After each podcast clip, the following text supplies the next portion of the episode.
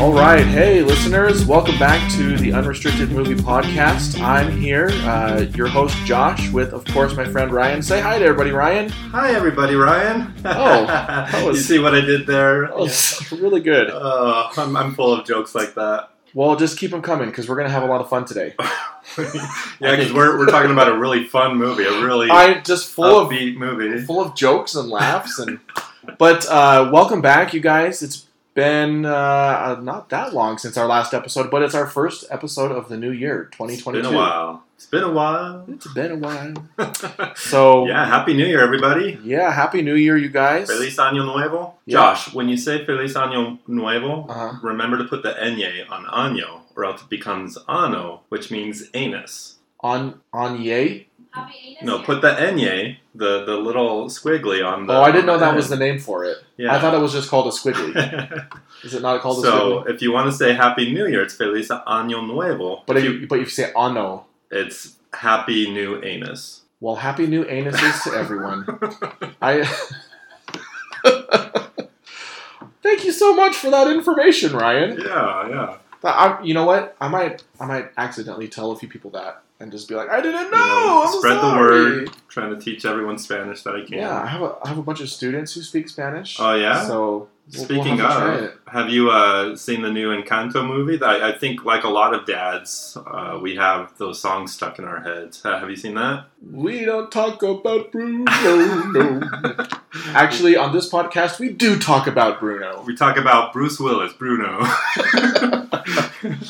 Uh, yeah, no, I, I like that movie. That's a fun movie, man. like a drip, drip, drip.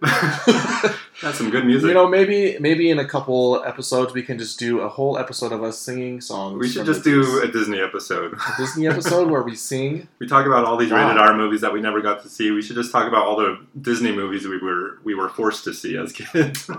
I don't know. I I like Disney movies for the most part, yeah, me too. but when you're watching just Disney movies like your whole life until you're 30 years old, it kind of sucks. there's there's not a lot of exposure to uh, uh, different things besides uh, musical animations. Right. Well, I mean, yeah. Part of my experience in religion is that I feel like adults are made to feel and act as children a little bit. You get kind of get what I mean, Yeah, right? it's it's this whole thing we bring up constantly on the podcast of uh, arrested development and just Oh, absolutely. Yeah. I mean, but that's that's the premise of our podcast, right? being in our mid 30s and, and not having experienced all the joys and wonders of this corrupt world. I know. And corrupt it is, as we will talk about yes, in yes. our discussion today. So why don't you let the listeners know who haven't read the title of the podcast what we'll be talking about today?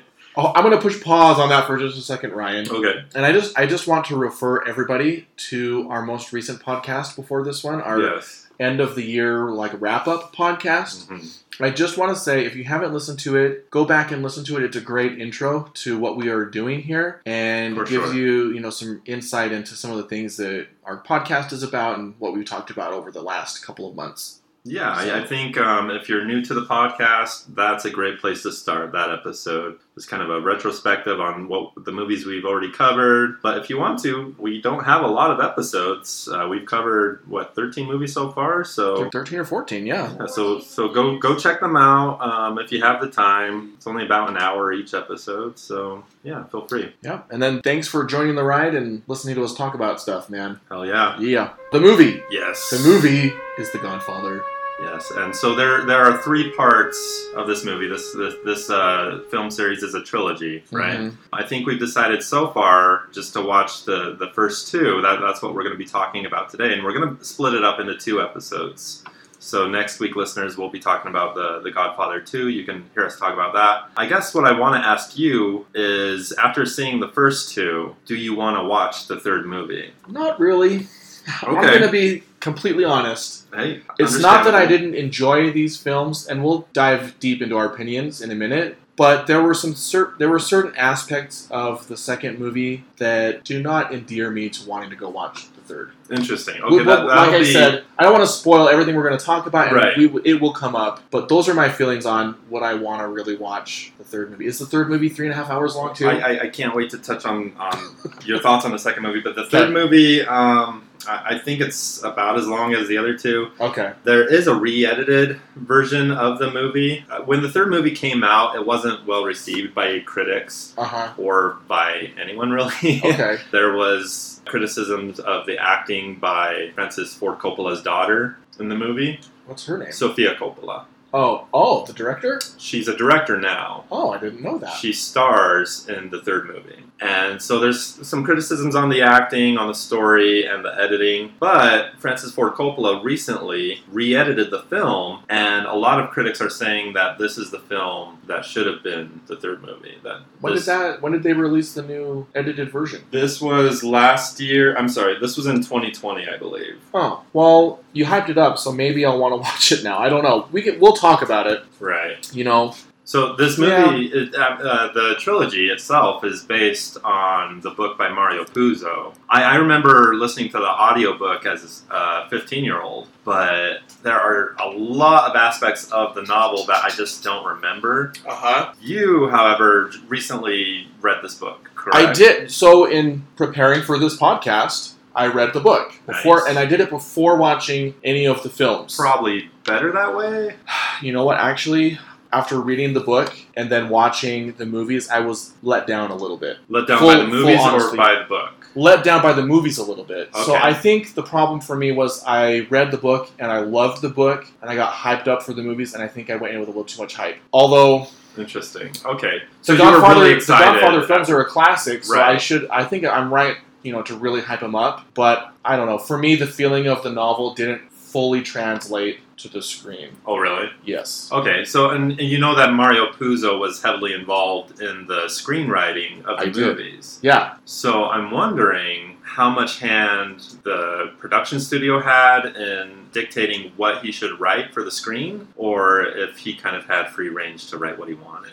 Well, so I actually did a little bit of research into that, and it was part of the like forward of the book that I read of Mario Puzo's book. All right. They worked together on all of the scripts. So what they did is they would travel to uh, I don't know where Vegas or I'm assuming Vegas. They would stay at a casino Right. and then in between gambling, they would go up and work on the screenplay. So once they had like lost all their money or lost a bunch of money, then Uh-huh. they would take a break and go work on the screenplay, and then Oh, you know go back in, in between gambling. So as far as I can tell from what I've read, they worked really as a team on the screenplays for these films. Okay, interesting. Yeah, I I know that Coppola himself had a lot of insight and he wrote a lot of what was in the movie Mhm. also. But yeah, we're talking about the first Godfather today. Uh, I think last year it celebrated its 50th anniversary. Dude, it's old, man. It's pretty old, but it, I mean, it gave us some of our top stars of cinema. You know, we have Marlon Brando. We, I mean, he was a star before this, right? I mean, you can't beat that cast, right? the cast Al is amazing. Uh, who else do we have? We have You've got James Caan, James Caan as Sonny. We have uh, Robert Duvall as Robert Tom. Duvall. Well, that was he was actually one of my that was one of my favorite performances from the, the two movies that Yeah. we watched actually. And then there's Talia Shire of Rocky Right. fame. That I think that's awesome. I'm a big Rocky fan. We have a frequent Conan O'Brien guest, Abe Vigoda. Is he really? A, he was no always, idea. He was always appearing on the Conan O'Brien show Oh, back cool. when he was on NBC. That's awesome. yeah, But like solid performances, obviously from everybody, right? Like I think so. I mean, yeah, this is a classic for a reason, and Yeah. the cast is one of those reasons. Let's get into just initial impressions, uh, overall impressions of the movie. This was the first Godfather you've seen. Was it the first like mafia movie, gangster movie you've seen of, So- of this sort? no. In college, in a film class that I took, I was forced to be to be defiled and watched Goodfellas, That's right. Okay. which is a kick-ass movie too. Yeah. It's you know right up there with all these films. I I think. Scorsese and Coppola kind of come from the same group of uh, right. UCLA Well, directors. Didn't Coppola want Scorsese to direct the second movie? I think so. I think I heard that somewhere. But the studio wasn't up to that. Wasn't up for that, and so they basically forced him back to direct the Right. At, at that point, Scorsese kind of hadn't proven his directing chops yet. That makes sense. But yeah, I mean, definitely cut from the same cloth, and oh, right up there with probably the best gangster movies. Both of those. Yeah, for real. Like I, I uh, was really into gangster movies as a teenager. Well, like most, like most boys of that age, you know, I was into Scarface and Goodfellas. And, But the swearing, Ryan, yeah, And, right. blood and killing people. so we, we talk about a lot of these things like crime and misogyny and drugs and, and whether it's glorified in movies like this or not. And it's interesting. th- This is an interesting one to look at and whether they glorify mob violence mm-hmm. and the mob uh, patriarchal system and misogyny. Do you think it's glorified in this film, or do you think that Coppola does a good job of kind of telling you why all of these things aren't really a good thing? You know, he doesn't beat you over the head with Right. his message about it. I think it's left a little bit up to the interpretation of the viewer, and I can see, I can understand why you reading it as a teenager, some of that stuff went over your head. It sounds like. yeah, For me, as a 30s, mid 30s grown adult, right. I definitely picked up on that, and I, I would stop short of saying that it glorifies mob violence yeah, and all those things that you mentioned. However, I can also see how some people maybe think that it does. I don't know. It's, it's hard, it's complicated, and there's some gray area there. I, I was reading this one review by a critic who mentioned that this was pretty much the start of films that kind of corrected the mob genre. Mm-hmm. And you know, there's like certain genres like westerns and mob movies, they would glorify these criminals as heroes, right? Mhm. But newer westerns that have come out and newer mob movies that have come out, uh, the directors and the screenwriters are trying to correct the genre by painting these characters more as anti heroes Yeah. right? And so we get movies like Scarface, like Donnie Brasco, and TV series like The Sopranos, which paints a darker, grittier, and more realistic side to these mafiosos. Mm-hmm. They show the ugly side of mafia life, and what they do is they don't try to glamorize the lifestyle. Yeah, I think for the most part, I, what Francis Ford Coppola is going for, and I think he achieves it, is to show both sides equally. Yeah. Because some parts definitely would seem glamorous, but Right. then you see the dark side too, and he paints many layers. He puts many layers into his portrayal of the characters, For real. and I, that's where really the, the movie really shined for me. yeah. Is is its many layers of nuance and how he portrays the characters. They're not just they're not just caricatures of Right. mobsters. You know, they he portrays them as real people with you know all the intricacies of what we are as humans. You know, They're very three dimensional characters, and- And, Absolutely. many of them are playing are playing 4D chess in this movie. Yeah. But speaking of, you mentioned the dark side of these characters. The cinematographer of this movie, Gordon Willis, he was named by some in the indus- in the industry. They called him the Prince of Darkness Mhm. because of the way he would light the interior scenes of the movie. And I don't, I don't Yeah. know if you noticed that, like when they're at, in the beginning, you know, in, in uh, Marlon Brando's in, in the Godfather's office, it's a very dark scene, Right. Right, and a lot of that was to cover Marlon Brando was in heavy makeup. You know, he wasn't that old at the time when he filmed this movie. He wasn't that old. I could look up his age. I mean, seventy two. Yeah, he wouldn't have been Yeah. eighty. yeah, so he had heavy makeup on, and so the cin- the cinematographer was covering up his makeup, basically. well, I I'm glad you mentioned the lighting though because there are a lot of dark. I, I don't know. I like the way that I really like the way that they used lighting throughout the movie. It's awesome. Yeah. cinematography. Yeah, there's um, a YouTube channel called Every Frame of Painting Mm-hmm. uh, that kind of talks about uh, the cinematography of movies. And sorry, this beer is making me stutter. Already? No, already. Woo! Let's go. But yeah, check it out. If you, I, I'm not sure if he has a video on The Godfather, but I think something like that would fit right into his channel. Awesome. Do you have any more like behind the scenes information on this movie? I do have a little bit, just Okay. again from having a little bit of background re- in reading the the book and having done a little bit How, how long was the book, by the way? I don't remember how long it was. You know, I listened to it on audio, Okay. like you did, so I couldn't tell you. yeah. But it's a it's a pretty long book. Right. I mean, we could definitely do a little Google search, but it's it's not a short novel by any means. right. In fact, a lot of what's in the novel doesn't make it into Godfather Part One, Okay.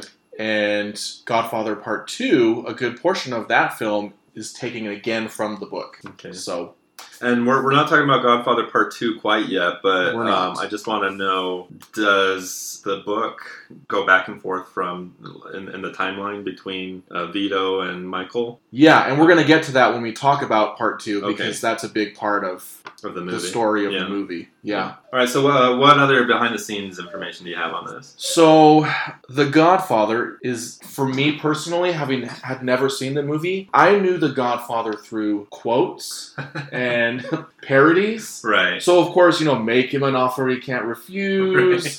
Um, keep your enemies cl- or keep your friends close and your enemies closer. Right.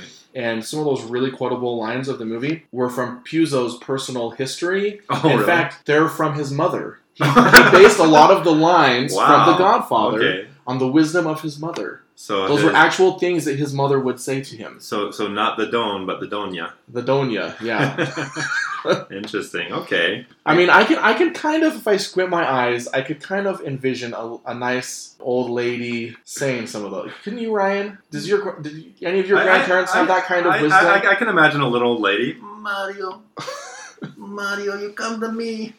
You come to me on the day of your daughter's of my. I don't know. you come to me on the day of my daughter's wedding. right. Cut that out, Marissa. Oh, okay. Yeah. Cut whatever you cut anything out, Marissa. Um, but he he he says that the Don his those lines would come to him in the voice of his mother. Oh, that's and, and a lot of his humanity and courage, and I guess some of the lighter sides of him were what he experienced from his Mario. Italian mother. Mario, son, hijo. I'm gonna make you an offer you can't refuse. I'm gonna make him an offer he can't refuse. Yeah, I can see that. Yeah. You know. that's So there's a little behind the scenes tidbit, Um, if you will. did you know that George Lucas had a hand in this movie? I had no idea. Tell me about it, Ryan. So, according to an unaccredited, an unaccredited YouTube channel, George Lucas um, was a pro- production assistant on The Godfather. He spliced together certain montages and he gave Coppola advice on some shots. Oh, Um, but he, That's he wasn't credited in the film. sure. Yeah, he was just you know he came from that group He's of part of friends. that, yeah. The what, what what are they called? The I don't know. What something called? pack. Are they a pack? I don't know. A pack of people? I don't know. Also, the studio Paramount they wanted uh, Francis Ford Coppola to make a more modern day gangster film, hmm and for that time it would be you know set in the seventies, Sure. and that way they could kind of keep it low budget. Coppola ah. kept insisting and insisting, no, we have to do a period piece. We have to keep it true to the book, keep it true to the era. Yeah. And so he insisted that it be set in the 40s and the 50s, and they ponied up the dough. They gave him millions more dollars to make a period piece. I mean, I, I can't see it working any other way, honestly. And especially after either. reading the novel, yeah, it's like that would have definitely not worked for me. right. Yeah. Now, you mentioned that Michael's sister, Connie, played by Talia Shire, you mentioned that Talia Shire is related to Francis Ford Coppola? Yeah. From what I read, she is also a Coppola. She's his younger sister. Okay. And I'm sure there's some really interesting story to that. That there's got to be some right. story to that, like how that Just happened, pure- how he decided to cast nepotism. her. Or, Pure I, nepotism. I don't. I mean, I don't know. Did you know that the baby in the baptism scene is played by Sofia Coppola? I did not know that either. Yeah. But I guess if you're tr- if you're trying to keep things cheap, Right. that's a good way to do it. I guess you know, hire your family. I've, I've got kind of a gross fact that I want to mention just Oh. because it is important and it is kind of, it, it does stand out. It makes this movie stand out as kind of controversial. Mm-hmm. The actress Simonetta Stefanelli, who played Apollonia, uh, Michael's wife in Sicily, she was only 16 during the production of the film. Scandalous, because Yeah. I seem to remember some Yeah, she there was some nudity in that part. So she would later refuse a career in Hollywood because producers wanted to basically exploit her sexuality. And I mean, that's the dark side of Hollywood, right? Especially old Hollywood with the, the way movies were produced. And hopefully things are on the right track now. But yeah, you know, you get to some behind the scenes facts about some of these movies, some of these classics, and it's not all good things. It's not pretty. For Michael, though, it wasn't always Al Pacino that was supposed to play him. First, they were going to go with Robert Redford, and they even did a screen test for Martin Sheen as the role of Michael. I mean, I don't know how you can convince anyone that Robert Redford is Italian. He, I mean, he's very like Irish, Europe, Is he? Western European looking, I- isn't he? yeah, yeah, I'd say Irish or or Scottish. Scottish or Yeah, anyway. Damn, I had no idea about that. yeah. You know, but you know, as I was reading the book, you know who I was picturing for Michael Corleone? The entire book, I was reading it. I You weren't pic- picturing Al Pacino? I was not picturing Al. Pacino. I hadn't seen the movie yet. Oh, so you didn't know it was Al Pacino? I mean, I so I didn't even know what that character looked like in the film. okay. I knew I knew who the Godfather looked like. I'd seen him many times in that uh, Right. portrayed in that role. I always pictured George Clooney.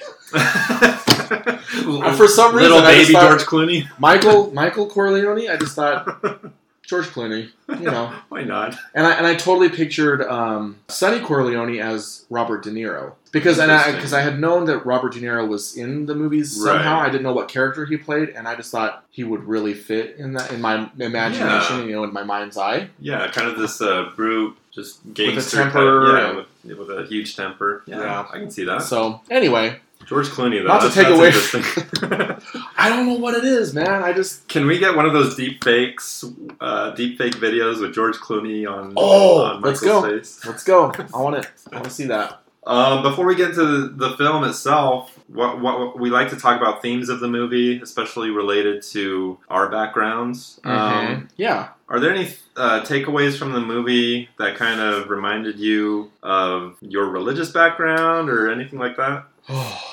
Only that I can understand why my religious leaders would have never wanted me to see this movie. Yeah. just for the violence and the swearing. Although, you know, it's really interesting. We we, t- we talked very briefly about patriarchy hmm and the way that women are treated in this film. yeah.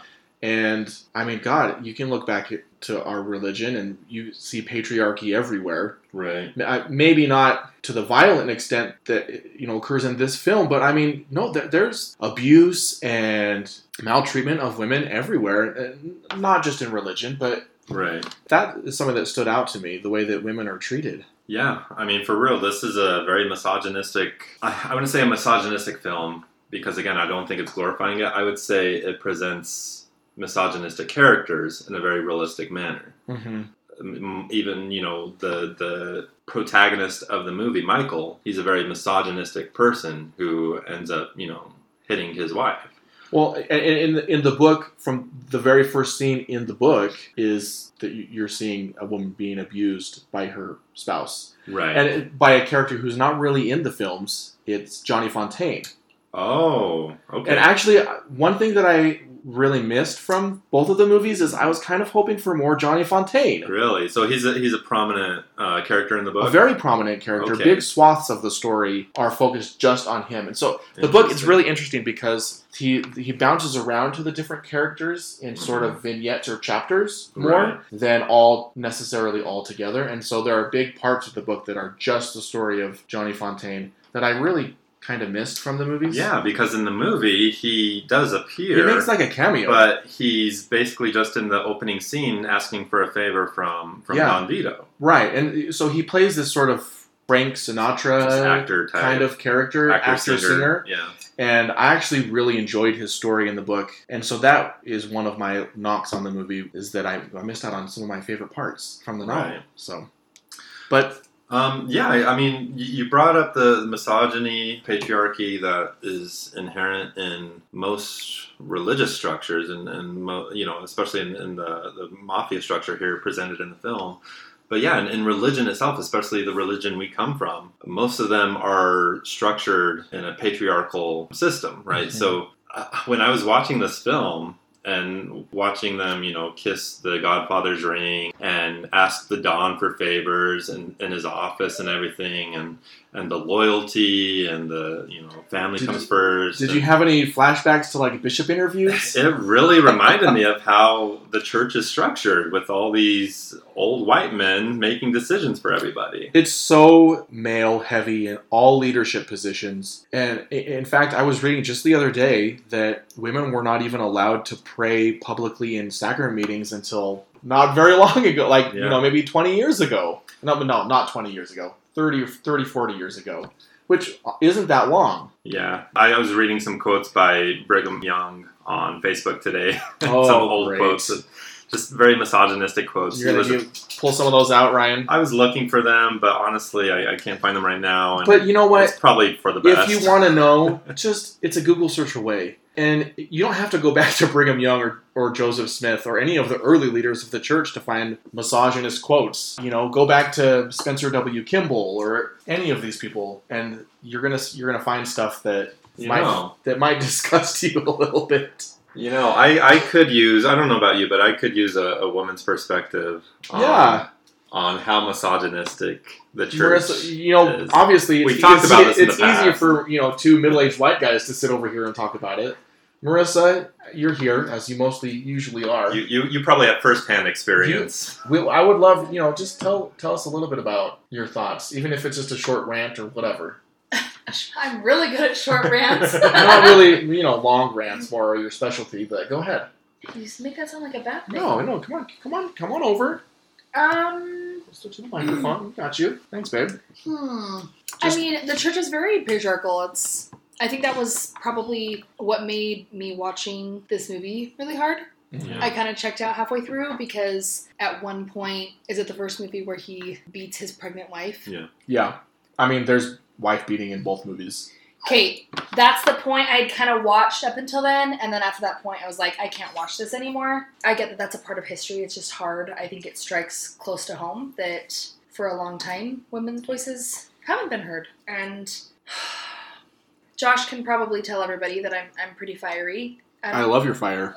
I don't think at first you did though. I think at first it kind of shocked you. Well, I had to get used to it. I mean, you know, when you're when you're dating, especially in Mormon culture, and you're trying to get You, married, you have to act very meek and you know humble to your you want to like look significant good. other. You know, Like if I'm Right. too you want to look like the passionate about perfect Mormon girl, submissive to You- men. You and- don't want to step out of line. right. Well, and I, I've told Josh, I'm like, there, there have been times, you know, maybe not. I mean, we don't really argue that much, but there have been times when we've discussed, and he'll be like, "You're just so stubborn," and I'm like, "So when a woman's stubborn, it's a bad thing." You know, like then we're like being we're being like bitchy or ridiculous. but when a guy does it, then he's just like Masculine. masculine, and that's Opinionated. yeah. Like it's it's when you talk about it, there are two sides, It's and the way that they double refer, standard. Yeah. yeah, the way that they see and people talk about women is very opposite from when they talk about men with the same thing, you Right. know? So, I don't know, like if I'm passionate, then I'm just overbearing and I don't know. I mean, the patriarchal stuff is really hard for me. I, church history is what It hit a nerve for you, right? Like, like the, like you you specifically talked about Brigham Young and quotes that he said. Brigham Young Right. treated his wives like shit. Yes, he, he, did. did. He, his he many wives. He, he had how many wives? Like fifty something He, almost. he 40 wanted something? infinite wives. He he said it very clearly. He wanted infinite wives and infinite children. Well, but the wives that he didn't enjoy, for anybody who wants a really, really good religious history for. Mormonism, what? He just got rid of oh. them, basically. No, he, He- did. they were he, destitute. he would send them. Yeah. They were destitute because they relied on him, but he would send them off to. He called it. I'm pretty sure it was called like like the, the dairy house or the dairy farm. Okay, this I don't know about. Okay, You'll have to. an amazing podcast, and I'm gonna I'm gonna give a shout out is The Year of Polygamy the, podcast. the Year of Polygamy podcast. We'll put it. We can put it in It's our by- notes. Uh, Feminist Housewives, I think. Okay. anyhow, I will link it to the notes. I, it's been a long time. It's been a long time since I've done it, but they Yeah. have extensive history, church history. Okay. And when they got to the Brigham Young wives part, I really struggled because when he didn't get along with his wives or his wives weren't as submissive as he wanted them to be, right. he literally just sent them away and forgot about them and wouldn't Yeah. send them hardly any money. These women were like struggling to survive. So I think He, he had like a zero tolerance rule for all of his wives. No. And here's the thing. I, I get really passionate about that. That was like kind of a little side tangent. Sorry. No, you're good. This is. I think this is important to to relate uh, the misogyny that was very real in the the mafia system and, and mafia families and Italian families back in this day, with how women are treated today in religious structures such as the one we, we grew up in or we, we lived in for a while. Well, I, I think sometimes I can imagine that a lot of men, maybe not all of them, but I, I think that it's easy for men to kind of roll their eyes and be like, it's not that bad. It is. But That's it why. is. That's why it's important to listen to Yeah. women, to, to people like you, Like- who it really genuinely affects. Although I, it affects everyone, it especially affects you, and we need to listen to what Yeah. you know and, how and you it feel. took me 10 years as an adult, a grown woman Yeah. who was who was married to realize how bad that it was. Right. And then once I realized, I, I couldn't go back, you know? For so, me, it, it- yeah, I mean, it, it ties into so much with, It really movies and does. stuff. And that's honestly the biggest part. And I kept turning to Josh through this movie, and I was like, I thought you said that this is about family. And he's like, well, it is. And I'm like, well, they, they treat their family like shit. Like, yeah, they're killing each other and like making all these threats like how, how many people were like gunned down and the way that they treated their wives if you want a more wholesome movie about about family, go watch the Fast and Furious franchise. I knew we were gonna get to that. I knew we were gonna get to it. I was Well, waiting for you, Ryan. Marissa, we truly appreciate your perspective because, as Josh says, as two middle aged white guys, there are some aspects of life that we just haven't lived, um, especially from the Mhm. female perspective. And I don't know about you, Josh, but I'm still constantly going through a process of deprogramming as a grown male. You know, just deprogramming my mind, how I've been taught to think and how I've been taught to talk to women, how to treat women,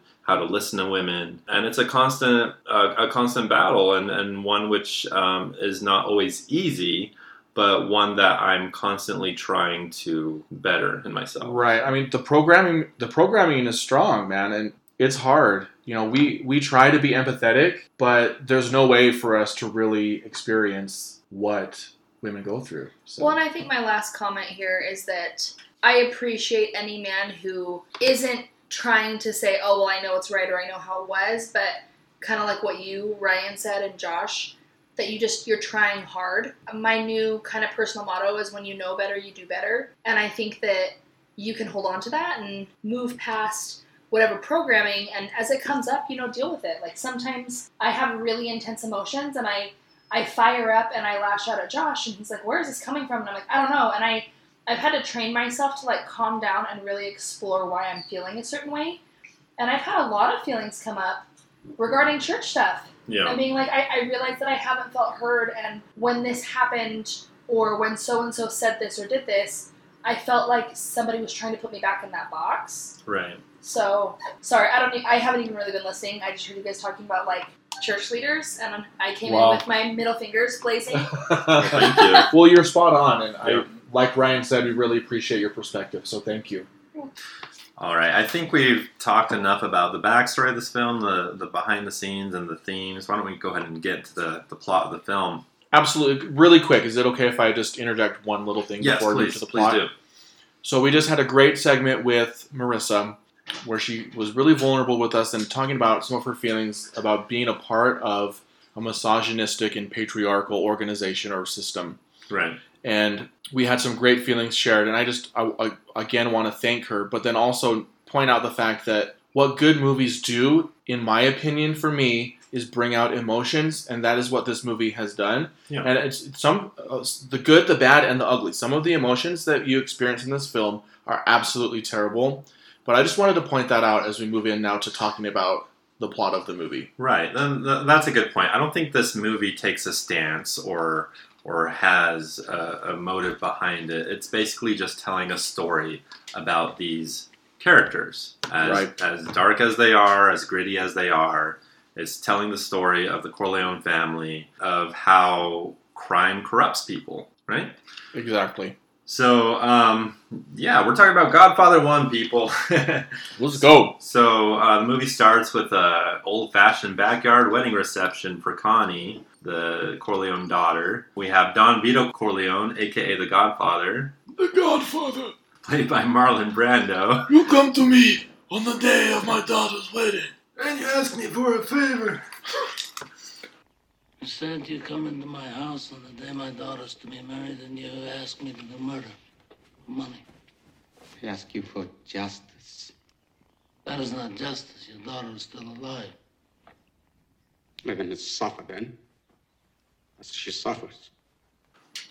Yes, this is. I, I have to go almost constipated to do the the Marlon Brando impression. Oh, but doesn't isn't it such a cool performance though? it's so cool. Like- um, One of the most badass movie performances ever. Yeah, and obviously that that wasn't his real voice. Um, he had like a a dental implant or something Right. for the movie. Yeah, he did. That caused him caused his jaw, his bottom jaw, to kind of jut out. I'm actually really interested as to why they decided to go that way because it's never really mentioned, as far as I can remember in the book, that he talks any different than Right. a normal person. I'm pretty know? sure that was a, a Marlon Brando choice. Was it a Marlon Brando special? I'm, I'm pretty sure. You know, That makes sense, but you know what? It totally worked yeah, and brought that character to like a totally another level. You know, it was it was awesome. right. So he's got this mansion in is it New York or is that what their where their house New? Jersey or the East Coast. New York or New Jersey. Um, he conducts business inside the house from his office. He's accompanied inside his office by his son Sonny, the older son, Right. and his adopted son, the, his lawyer Tom. Mm-hmm. Uh, Sonny, played by uh, James Caan, and Tom, the lawyer, played by Ro- Robert Duvall. Right, Both excellent performances. impeccable. I loved it. Yeah, the youngest son, Michael, played by Al Pacino, he's attending the wedding as well, but he's not inside the meeting, right? Mm, right, He's at the wedding dressed in his army regalia. right. At, at this point, he's very uh, he's aloof from the family. He's not a part of the family business, and very. I guess he's sort of the Switzerland in this Yeah. right now. Yeah, the, the neutral uh, member of the family, he uh, he made a vow to himself basically to stay away from the, the business, and he's a World War II vet, um, and but a civilian at this point. hmm Um, he's attending the wedding with his girlfriend Kay, played by Right. Diane Keaton. Right. So in the Don's office, several people are coming in and out. Uh, they're asking the Don for for favors. That's basically how they conduct Right. business. And right? the, the tradition is if you ask for a favor on the day of his daughter's wedding, that he can't say no. right. Like literally can't say no. And so of course, I, has I wonder how far him. that goes, though. I, there's got to be a limit to that. I would right? do anything for love. No, but I mean, he he he comes through for all of these guys that are Yeah. asking him for favors, doesn't he, Ryan? Right. So as we get uh, Bonasera, who's an undertaker, he comes in and calls on a favor of revenge against the person who committed a crime against his own daughter, Uh huh. and the other is Johnny Fontane, who you mentioned earlier, Right. the actor who wants the Don's help in landing a role in an upcoming movie. Yes. Like you say, uh, Vito, D- Don Vito, he can't say no, so he says yes to both of these men. He sends Tom, his lawyer, to LA to speak with the owner of the movie studio. Mm-hmm. He's told by Vito to basically make him an offer he can't refuse. Which we find out what that is later. Right. The movie studio guy refuses to give a role to Johnny at first when after talking to Tom. mm-hmm. So the next day, what happens? He finds his prized racing horse decapitated with the head in his bed.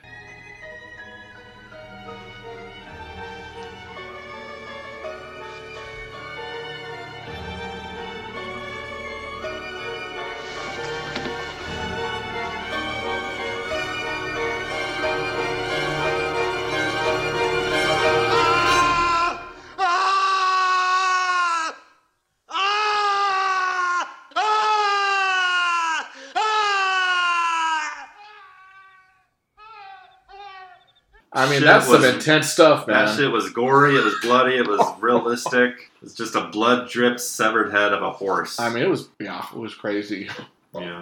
Then the Corleone family receives an invitation from a gangster named Sollozzo to help finance and protect a drug smuggling operation. Mm-hmm. Other crime families in the area they're already involved, so Tom and Sonny they see this as a great opportunity to Right. you know grow the the family empire. And kind of the five families kind of working together, I, I guess you could say. Right. Because right. all, yeah, they want Um, to be a part of it. Vito, though, the Godfather, he's hesitant at first. You know, he doesn't want to get his hands dirty in the way of drug smuggling, and but also he's skeptical about Sollozzo's intentions. Sure. And, um, well, one of the reasons they want the Don's help is because he has connections with senators and polit- he has the best political connections. Right.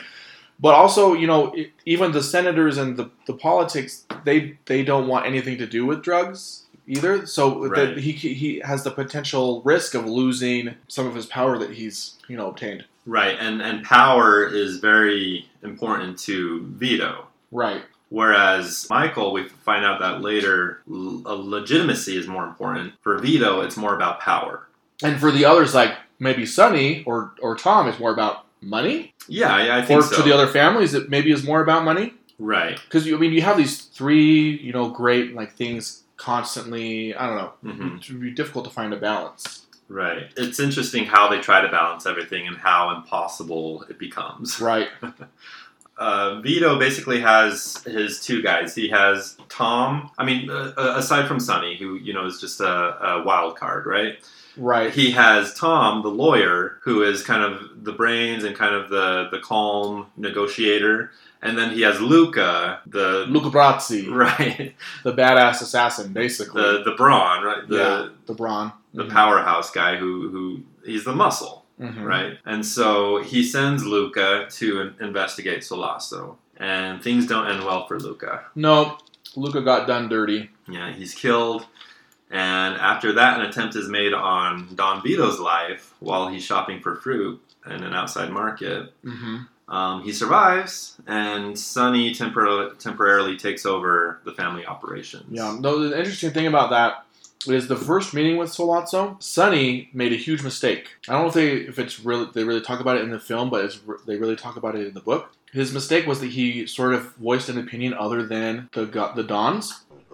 It, make, it doesn't make any difference to me what a man does for a living, you understand? But uh, your business is uh, a little dangerous. If you're worried about security for your million, the Tattaglias will guarantee it. Oh, are you telling me that the Tattaglias guarantee our Wait a investment? minute. I have a sentimental weakness for my children, and I spoil them, as you can see. They talk when they should listen. And so Sollozzo, seeing that, knows that there's a, a chance that if they get rid of the Don, um, Sonny's in charge, that that will make it easier for them to get a deal. Okay, they may have mentioned that in the film. I, I may have missed it. So that was that was a big a big piece of what happened. Right. And then that's the thing about Sonny, right? Is I- I'm sure they go into more detail in the book, like you say, but he is a wild card in the movie. You, you never know where his temper's going to go, what he's going to do. He's he's just. Um, the, I think the the Don would rather have him on the sidelines than Right. handling operations. Even though he's the oldest son and technically, you know, the the heir apparent to the right, family business. right, because it, it is a hierarchical patriarchy. Right. Michael then goes to visit his father in the hospital, but he finds out that the people that were supposed to be protecting his father aren't there. Mhm. Um, so he moves his father into hiding, and he stands guard himself. He gets a weapon and he stands guard to ward off any possible assassin. Michael then goes to interrogate uh, this crooked police officer by the name McCluskey, Officer McCluskey, Uh huh. about why the fuck his father wasn't wasn't being protected in the Right. hospital. Right? Um, McCluskey just ends up knocking Michael Well, out. he's owned by Sollozzo. Right. Basically, all the police are. That's what we find out, right? That uh, the police are working with Sollozzo. So Michael uh, wants to broker a deal. He, he tells McCluskey, Officer McCluskey, and Sollozzo to meet him at a restaurant to broker a peace deal. He grabs a gun that he previously hid in the bathroom. This is kind of a cool. Oh, scene. you're oh like you're right into the assassination stuff. yeah. So, but before Well, this, before that, before this, he gets punched out by McCluskey, right? right? And he really takes a hit to his pride. And so Right. part part of his motivation for what we're about to talk about is revenge, really, and like anger and pure hatred for this guy. Yeah, I, I- guess so, right? It's kind of a, a, a personal revenge story, which kind of, uh, but also, you know, he's getting revenge on behalf of his father, also. Sure. And in the book, he's also his face is disfigured. Oh, His interesting. jaw is broken and and like wired back together, but never get he never gets surgery to correct it. Oh, And so his nasal cavity is constantly dripping. He, Wow. ha- he can't talk completely normal. So it's like pretty intense. that's uh, that's a lot more descriptive in the book. I see. This is what I, we're going to talk about this more, but this is Uh-huh. why if you really want to enjoy the movie, don't read the book first. Okay, Like, go ahead. well, that, that's awesome. I, The- I, might- I might reread the book. Go for it, man. You know, get the extra details. so we're talking about the handgun behind the toilet. right. So he, he gets the gun, and, and then what happens? He goes to the bathroom, grabs the gun, walks back in. The plan was that he walks in and guns firing, Right. but instead he goes and sits down at the table. They continue talking a little bit, and then he just gets up and blows them away. Right. You know, doing their chat. It's kind of, um, yeah, just kind of a an, an evil way to do things. it's pretty. Yeah, I mean, it's Kind pretty of badass. psychotic. Yeah. He's basically forced to to flee to Sicily at this point, right? He, Right. he, he can't stay in New York, There's no way he can get around it right? after killing a cop. People are after him, all, all five families, Right. No, I mean, and war breaks out between all of the five families in New York. Right. The, the five mob families. So Michael flees to Sicily. Um, he while he's hiding out in Italy, uh, Vito Don Vito returns home from the hospital. Um, Sonny and Tom have a discussion. They uh, discuss possibly escalating the war with uh, the other crime families. Mhm. um, especially the one that was working with Sollozzo. But then Sonny finds out that his sister Connie was getting beat up by her husband Carlo. right. He's a real piece of crap in this movie. Real piece of shit, Carlo. And Connie, you know, defends him as much as she can. Right. Which is There's the there's the one scene where James Caan's character Sonny finds out that he's been hitting her. What's the matter? It was my fault. Where is Sonny, please. It was my fault. Sonny, it was my fault. I hit him. I started a fight with him. Please, Sonny. I hit him. So he hit me. I... and he drives to the gambling area or whatever and beats the shit out of this guy like Yeah. completely i mean with like, a trash can. with a trash can like every like he Yeah. just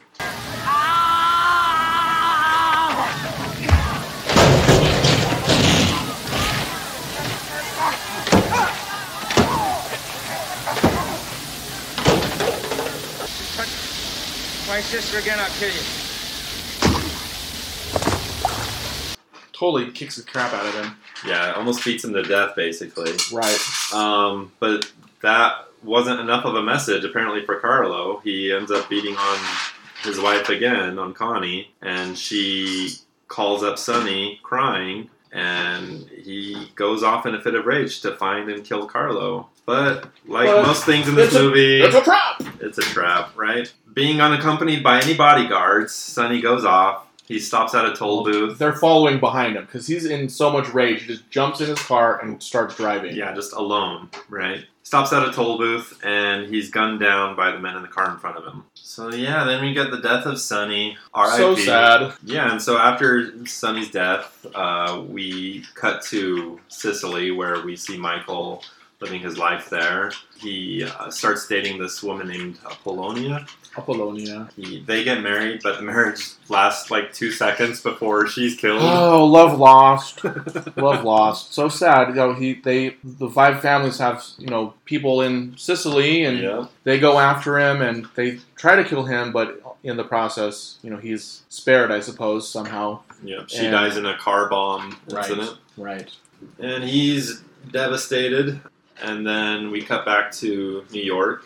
Uh, Vito's in a meeting with the five crime families. Mm-hmm. They're all meeting together to see if they can sort out this mess and come to agreement on some sort of peace accord. Vito vows to not seek revenge, vengeance for Sonny's murder, if Michael's allowed to safely return to New York. And so that happens. Uh, Michael returns. I mean, and a very eloquent speech given by the Don Juan Yeah. Brando. He has a lot of good speeches in this. I mean, he does, right? Like he's showing his acting chops, man, right there as a legend. Uh, really good acting. You get great acting and great screenwriting from his Mhm. dialogue in his films. Absolutely. So Michael returns. He starts working for his father, something he never wanted to do first place. Right. He gets engaged to Kay. Michael now as temporary head of the family because Vito's still, you know, he has his health issues and everything. Right. And Sonny's dead. Well, he's kind of taking a step back, but also planning for the future. Right. You know, with Michael. Right. So Michael makes plans to move the family to Las Vegas, right, to enter the casino Mhm. business. Right. He wants to get out of New York. He wants to uh, expand the family empire, but make the family legitimate. Right. All above board. Right. Right. In the next five years, he makes a promise to his wife. Right, and that's important for later on in these films. The Yes. promise that he makes to to Kay. But before the move to Las Vegas can happen, he needs to tie up any loose ends in New York, right? So the first thing he does is he, surprisingly to me, he demotes Tom as advisor, Right. right? And Do you, he only wants the advice of his father, basically. Well, so the uh, you get more of this from the book, Okay. but um, Tom is made like the right hand man of the Don, Yes. and traditionally that is a position only for a Sicilian. And so it even would have though to be the biological son. then. not even no, it doesn't have to be his son, Okay. but they have to be Sicilian. Right. And, And, Tom so in this Tom movie is, is, Irish like American. Irish. I'm German Irish. Okay. Yeah. And so that makes all the other families lose confidence a little bit in their in the Corleone family Yeah. because he's not a Sicilian. But the thing is, is that if the right hand man squeals or talks, like that's basically the only person that could completely make the family like go under. Okay. If, he was to spill the beans, right? Like Right. or rat rat them out. And So- so he doesn't trust fully- him as much. He doesn't fully trust Tom. Not fully trust. Okay. But but also it's appear- for appearances. I think he he does fully trust him, yeah. but for the sake of appearances and things, he, it's just not it's not right for him to be in that position. Right. Well, we see them. Spoilers, but we see them work pretty well together in the In second the second film. film, yeah. All right. So uh, Tom is demoted, and Vito is um, Michael's right hand man for the most part, his advisor. We get a scene where Vito is playing with Michael's son, Vito's grandson, in the backyard, and this is a sad scene. It is though, isn't it? He has a heart it's attack. kind of tragic. He has a heart attack in the middle of playing with his grandson. He uh, has this funny, funny moment where he puts an orange pill in his Right. mouth. But it's like like we talked about earlier uh, in our discussion, seeing all of the different sides of Yeah. some of these characters, and and you see even like the silly like grandfatherly yeah. side of of the Don. So Right. and you know of course right before his tragic death, but Right, and and just an innocent moment with his grandson. He collapses and dies. Uh, we're nearing the end of the film. Later, we get the baptism scene. Michael had been asked by his sister Connie to be the godfather of her and Carlo's mm-hmm. child. Mm-hmm. The fact that they're still together is mind boggling. Yeah, the, the scenes intercut with scenes of the Corleone family taking out the heads of the other families right. To basically ensure that Michael becomes the mafia boss of the city, right? Finally, though, Michael has to take out two traitors to the family. First one he takes out is Tessio, who was an old associate of Vito's, of the Mhm. father, and the second one was Carlo, who had been feeding information to the other families, and that's basically what led up to Sonny's death. Right. So Carlo, Connie's husband, was directly uh, responsible for for Sonny's death. Yes. So he's taken out, and then uh, Connie, in the, one of the final scenes, accuses Michael of her husband's death. She freaks out on him, like you Mm. say. Um, Yeah. Michael, you lousy bastard. You killed my husband. You waited until Papa died so nobody could stop you, and then you killed him. You never thought about me. You never gave a damn about me. And you stood godfather to our baby. You lousy, cold-hearted bastard. That's your husband. That's your husband. no, no, no. Her upstairs. no. Get her doctor. A stirring performance from Yeah. Talia Shire. I mean, I mean, yeah, it was a great performance. Yeah. Very emotional. Michael denies it, though. He, he denies it to both Connie and to Kay that he had anything to do with Carlo's death. although Kay, I Kay think knows. You can knows, see you know, Diane Keaton's can face. see. Diane Keaton is a great actress. You can see in her face she knows everything that went down. hmm And he retreats into his office and closes the door. Right, because when they get married, they make a pact to not speak about business, Right. to never, never discuss the business. And that's the end of the movie. Why don't we get into final thoughts? What did you think of this film? How would you rate it? I'm actually really, I'm actually really impressed that we were able to give a summary of this movie in the short time that we did. You always like me to, to talk about that first, right, Ryan? yeah, yeah. Since I'm coming in, you know, really, well, mostly fresh. hmm I just, I have to say, I do wish that I would not have read the book first. Right. I kind of wish I would have watched the movie first and then maybe gone back and read the book because I think as you know th- what often happens is you read the book and you watch the movie and you're let down a little bit because you just you cannot get everything in. You Yeah. can't de- you can't develop the story and the characters as much as you can in a novel. You just can't. Right. And then they basically cut out my favorite character from the novel, Johnny Fontane. hmm However, this movie is a cinematic masterpiece. Yeah. I mean, it really is. We talked about the cinematography, the actors, the cast in this movie are phenomenal. The performances all around are amazing. I was entertained with the movie. I loved, you know, following the story of everything, and I, I irregardless of some of the themes, like the really heavy themes in this movie, it was just really interesting to me. Uh, the dynamics of this family and everything that happens in the movie, in the story. The dynamic family. A very dynamic family. yeah. Do you want me to just give out the golden the Golden Idol right yeah. now. How many golden idols would you rate this film? So I cannot give it a perfect rating. I can't because they cut out my favorite character from the book. Johnny Fontane. Yeah. So I'm gonna give it a four and a half. Four point five stars. Or not stars. What am I talking about? Four point Golden five. idols. Four and a half golden idols. You get How dare Four- you tarnish four our full golden reputation. idols and then the ass half of the fifth golden idol. Okay? The ass half? Yeah. no one wants to be the ass half. Well, sorry. All right, fair enough. Um, yeah, I mean, with with novels, you're doing a lot of world building when you write a novel. Right. I'm sure Mario Puzo spent years on, uh, you know, just developing that world and those characters, and then the adaptation probably didn't take as long. Honestly, they could have cut The Godfather, the first part, into two films and then had the second. Uh, anyway, there's just so much that you, you Right. can't do. You It You could have been a, a they could have made. a quad film. Yeah, they could have made more, but quadrilogy. it's hard. Yeah, this was one of the first movies in the mafia genre that I, I saw. It was I knew it was a classic at the time when I saw it. I rewatched it for you know this podcast, and there are criticisms, new criticisms that I have for the film, especially how it uh, treats certain subjects.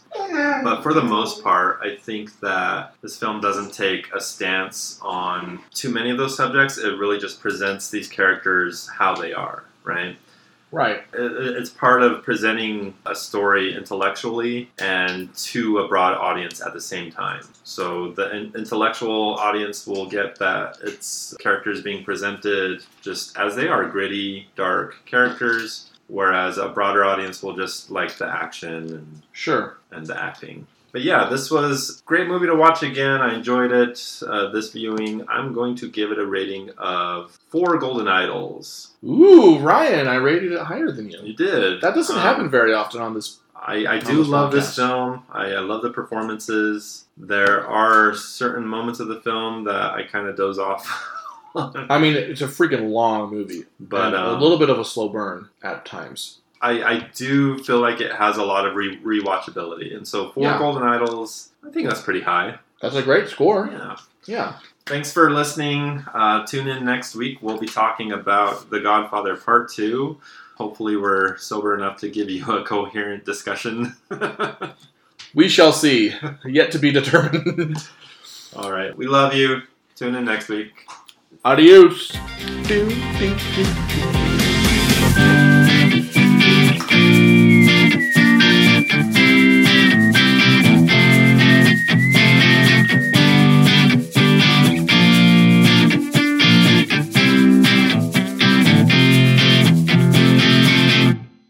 Mario, son, hijo, I'm gonna make you an offer you can't refuse.